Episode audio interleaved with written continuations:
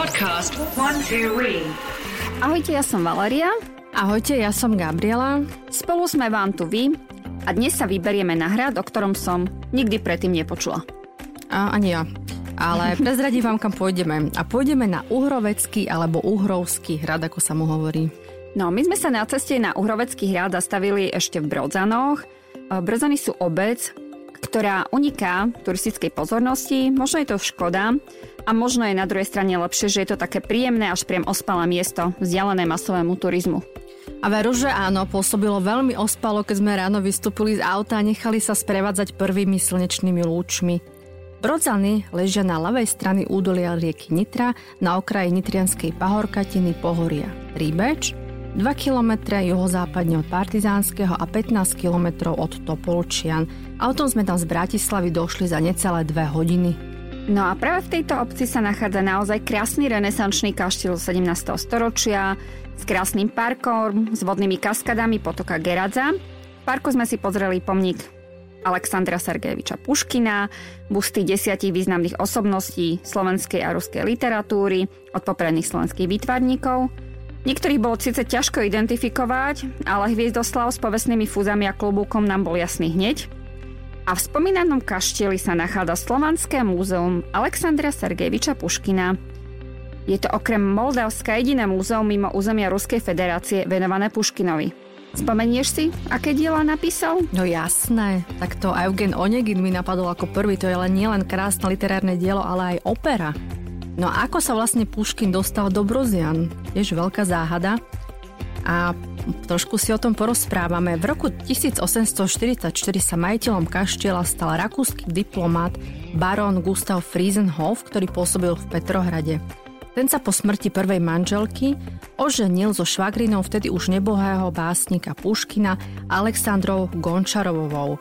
Mali spolu dceru Natáliu, ktorá celý život prežila v Brodzanoch. A predstav si, že Puškinová manželka, tiež krásna Natália Gončarová, tu vtrávila veľmi veľa času s deťmi. No ale vráťme sa k trochu k care Natálii. Natália Friesenhofová, neskôr Oldenburgová, bola krásna a záhadná. Volali ju Bell of Vienna Society. Bola vraj nadprimerne inteligentná a trochu excentrická. Áno, volali ju aj ľudová aristokratka, ktorá považovala Slovensko za svoju vlast. Zanechala na miestnom kopci hôrka pozoruhodné stavby, ako napríklad letohrádok Babylon v roku 1911 postavili na jej objednávku talianskí architekti a používala ho ako svoje letné sídlo a najviac času tam trávila v starobe. No pôvodne sa tento objekt nazýval pavilón, ale služobníctvo to skomolilo na Babylon a na ten sa musíte určite ísť pozrieť. Dostanete sa k nemu lesnou cestičkou za necelých 10 minút ale pohľad naň stojí naozaj za to. Dnes je táto jedinečná stavba v súkromných rukách, spracovaná je kompletná architektonická štúdia a v roku 2012 sa mala začať rekonštrukcia, zatiaľ sa tak nestalo. Ale ani to neuberá tomu letohrádku na krásnej atmosfére a nejaké tej mystičnosti, ale niekoľko desiatok metrov od neho sa nachádza novogotický evangelický kostolík, ktorý sa stal rodinou hrobkou Friesenhofovcov a Oldenburgovcov.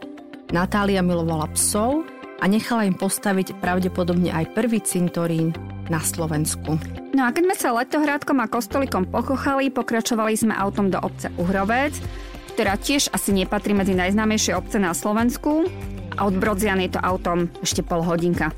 No, ako sa to vezme? Pre niekoho to možno aj známa obec je, a narodili sa tu dve veľmi významné osobnosti a to Ludovič Štúr a o 100 rokov neskôr presne v tom istom dome Alexander Dubček. Nachádza sa tam ich pamätný dom.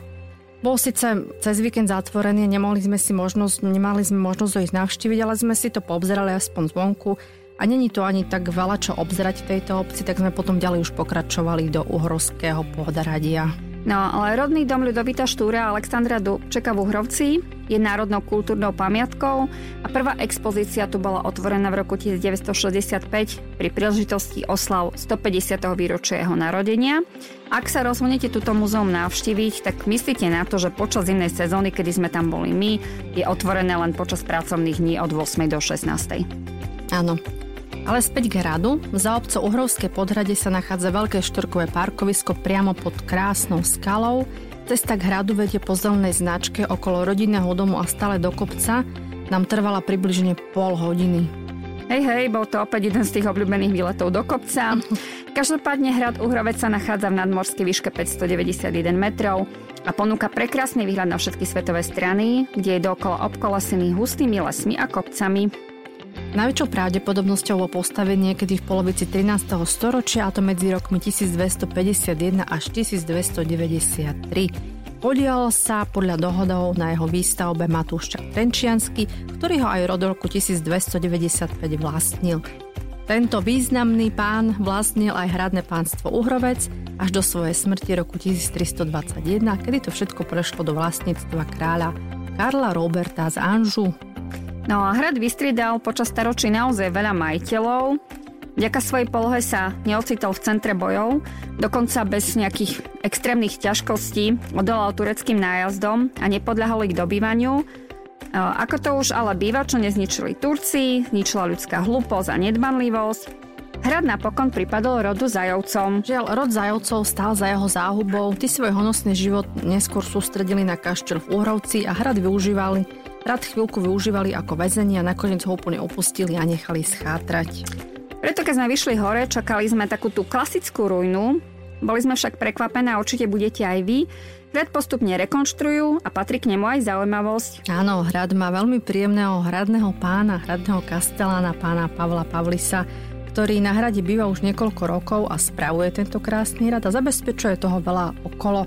Na hrade je po dohode dokonca možné aj prespať, čaká vás tam izba aj hradná kuchyňa. No, izba to, izba to síce je, ale musíme vás upozorniť, že je určená skôr pre dobrodružné povahy.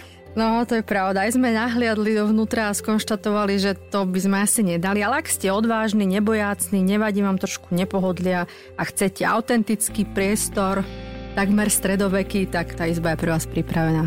No a ak by ste sa teda rozhodli ináč, tak vyskúšajte reštauráciu Afrodite Ka- Kaštiel Čereňany, kde môžete aj prespať, tá sa nachádza asi 10 minút cesty autom z Partizánskeho.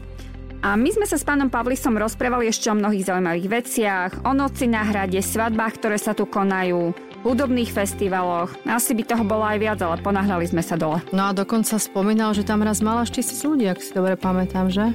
No ja si to celkom vôbec neviem predstaviť, ako všetky tieto, všetky tieto udalosti, ktoré sa tam dejú, si neviem predstaviť, ale musí to byť zaujímavé. Určite áno. Na hradu samozrejme máme legendu.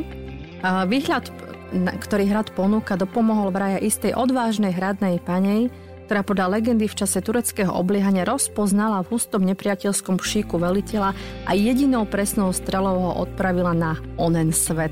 Turci boli celí zdesení umením tunajších žien, nečakali, že sa niečo také môže stať a nechceli čakať, kým po nich začnú páliť muži, tak preto vzali nohy na plecia a už sa v týchto končinách neukázali no, taká údatná žena, konečne nejaká údatná žena v našich príbehoch. No a ak sa sem vyberiete na dlhší čas, tak v okolí môžete navštíviť aj hvezdárniť v Partizánskom, vodný hrad v Šimanovanoch alebo romanský kostol svätého Michala vo Veľkom kríži. Na, z Partizánskeho sa môžete vybrať na výlet aj na bicykli. Trasa Partizánska Veľké Uhor, Uherca Oslany je určená pre horské bicykle a meria niečo cez 25 km a je vraj stredne náročná. Tak sme potom pekne zišli dole, nás skočili naspäť do auta a išli sme späť a v dedine nás čakalo prekvapenie. Bol začiatok fašiangov a zastavili nás tam taký fašiangový sprievod, ktorý z nás nechcel pustiť ďalej, preoblečený obyvateľa chceli od nás nejaký mýtonom, takže... Vraj to bol Baywatch, nie? Či ako Baywatch a ešte nejaká šmoulinka. takže ak chcete vidieť takúto autentickú dedinskú zábavu, určite sa tam vyberte v tomto čase. No a my sa zase vyberieme na nejaký ďalší výlet. Dúfam, že budete po Slovensku cestovať s nami. Pozrite si aj video k tomuto krásnemu hradu a sledujte na, na našich stránkach one2v.eu alebo na sociálnych sieťach a pošlite nám tip. A my sa budeme tešiť opäť na budúce. Ahojte. Ahojte.